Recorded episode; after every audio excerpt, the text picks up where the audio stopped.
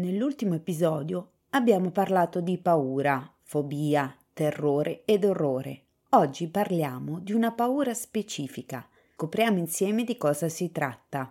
Ciao, sono Maria, conosciuta come la Fizza, e questo è Sorriso Sospeso, il podcast leggero ma non superficiale in cui parlo di quello che mi sta a cuore, mentre il bambino a scuola e la lavastoviglie fa il suo dovere. Vi racconto la mia esperienza per lasciarvi una riflessione, ma anche un sorriso, perché un sorriso non costa niente, ma svolta la giornata a chi lo fa e a chi lo riceve.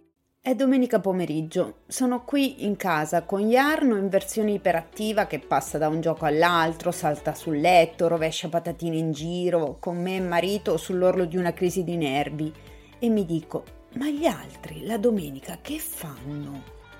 Cosa fanno fare i bambini gli altri genitori? Gite nella natura, fattorie didattiche, gli fanno fare dei lavoretti a tema stagionale, che ne so, in questo caso autunno, Halloween ed io mi sento stanca solo all'idea. Premesso che io a disegnare, fare collage, bricolage, insomma, e compagnia bella sono una vera schiappa, ma poi già mi costa fatica dovergli fare fare i compiti di scuola tutti i giorni, figurarsi coinvolgerlo in lavoretti extra. La domenica vorrei rilassarmi, non dover per forza far qualcosa. Non so, non so voi fizzati, ma io aspetto la domenica per poter ricaricare le pile, magari dedicarmi al podcast, guardarmi un po' di tv con marito, fare due cose in casa e non sempre. Però poi c'è spesso una vocina che mi dice: Ma sempre a casa stai? Non ti rompi le palle? Chissà gli altri quante cose fantastiche stanno facendo mentre tu stai già in ansia per la settimana super impegnativa e piena di incombenze che ti sta aspettando. Ma perché non c'hai mai voglia di fare qualcosa di diverso, di nuovo? Ma non è che non c'ho voglia. No, in realtà non c'ho voglia, perché alla fine io a casa ci sto bene. Però ecco, se faccio il confronto con quello che fanno gli altri, un po' di FOMO mi viene.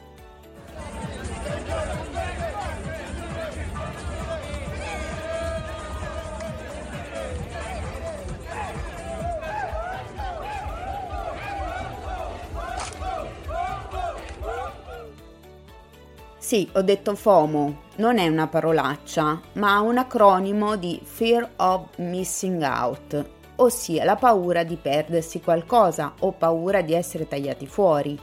È una forma di ansia sociale e figurarsi se io non soffrivo pure di quella, anche se più che di FOMO forse io soffro dell'ansia di non averne abbastanza, perché alla fine di partecipare a tutti gli eventi, feste, attività sul territorio non è che me ne freghi poi chissà che.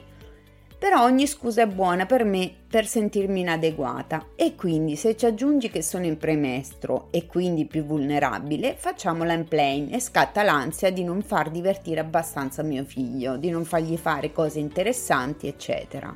In realtà, se da una parte so che potrei fare di più, dall'altra sono consapevole che tutti e tre, cioè sia io che Jarno che marito, abbiamo bisogno anche di giornate come questa, apparentemente vuote, perché tutti e tre in settimana corriamo come matti.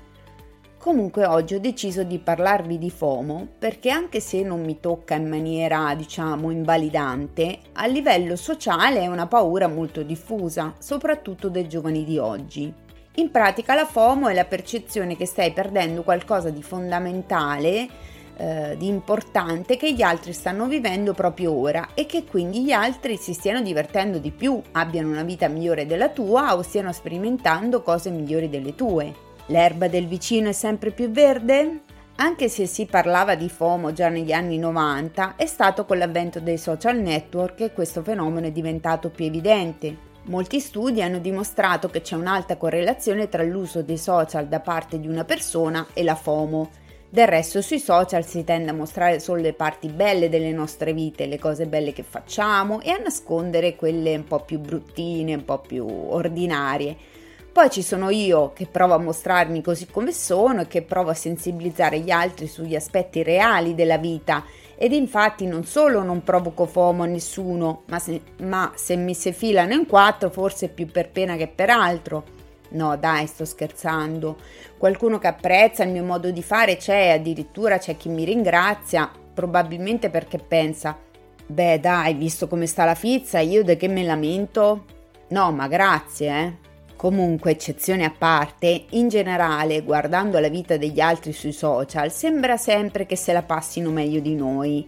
In realtà questo accade anche nella vita reale, so- soprattutto se quelle persone non le conosci. C'è sempre questa tendenza al giudicare gli altri nel bene e nel male e spesso si pensa che gli altri vivano vite migliori delle nostre. Oh, fizzati, vi svelo un segreto, non è così. Tutti hanno i loro problemi e le loro soddisfazioni. Non è una gara a chi ce l'ha più grosso, a chi sta meglio o peggio. Il pericolo della FOMO è che lo sguardo è più rivolto a vedere quello che fanno gli altri che a godersi quello che stai vivendo in quel momento. Ma alla fine perché dovrebbe essere un problema il fatto che Yarn non faccia lavoretti? A tema o in tagli zucche? Quando lui a giocare con i suoi Lego o il Didò si diverte un mondo. È un non problema. È un problema che mi creo perché faccio il paragone con quello che fanno gli altri. Ma non serve a nulla far paragoni se non a farmi sentire sempre una merda a prescindere. Mio figlio sorride, si diverte, ha voglia e allora...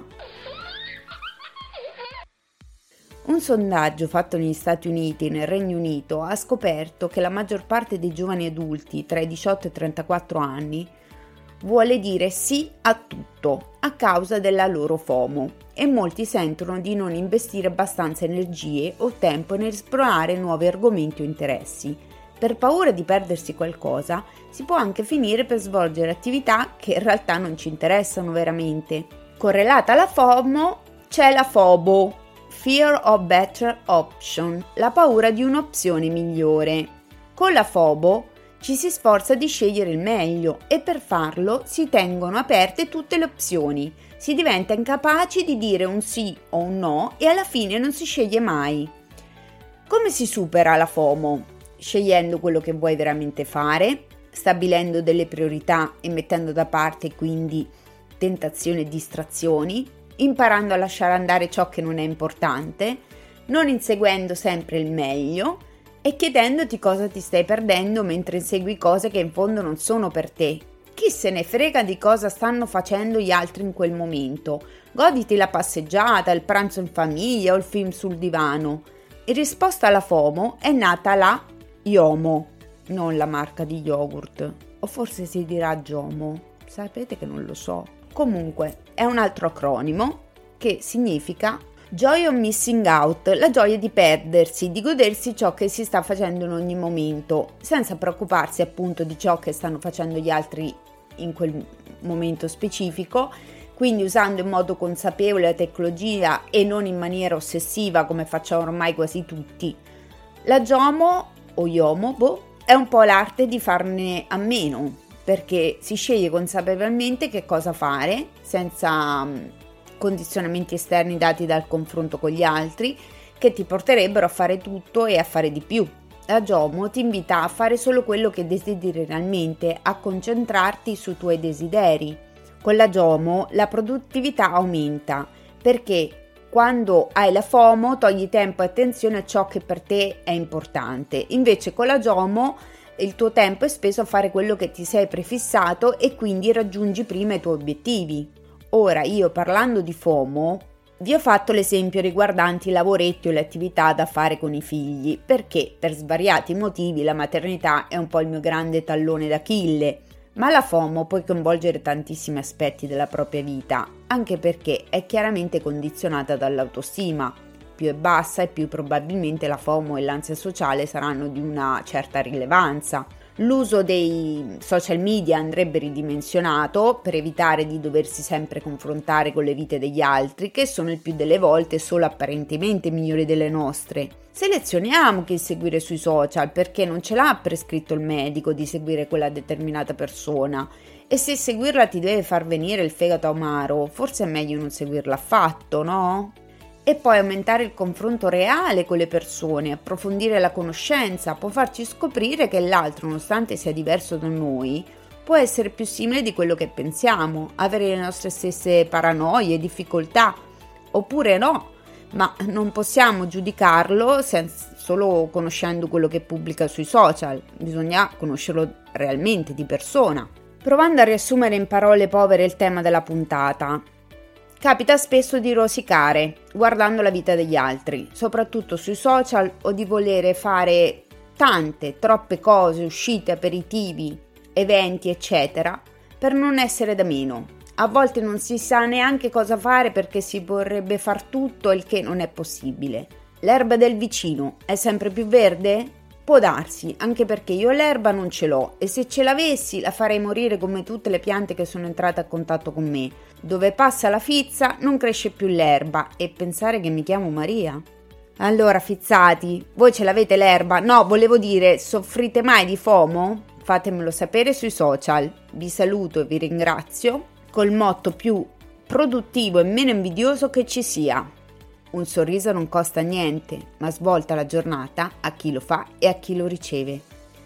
Ah, visto che sui social si pubblicano solo le cose belle, voi condividete pure liberamente con i vostri amici che ascoltate Sorriso Sospeso.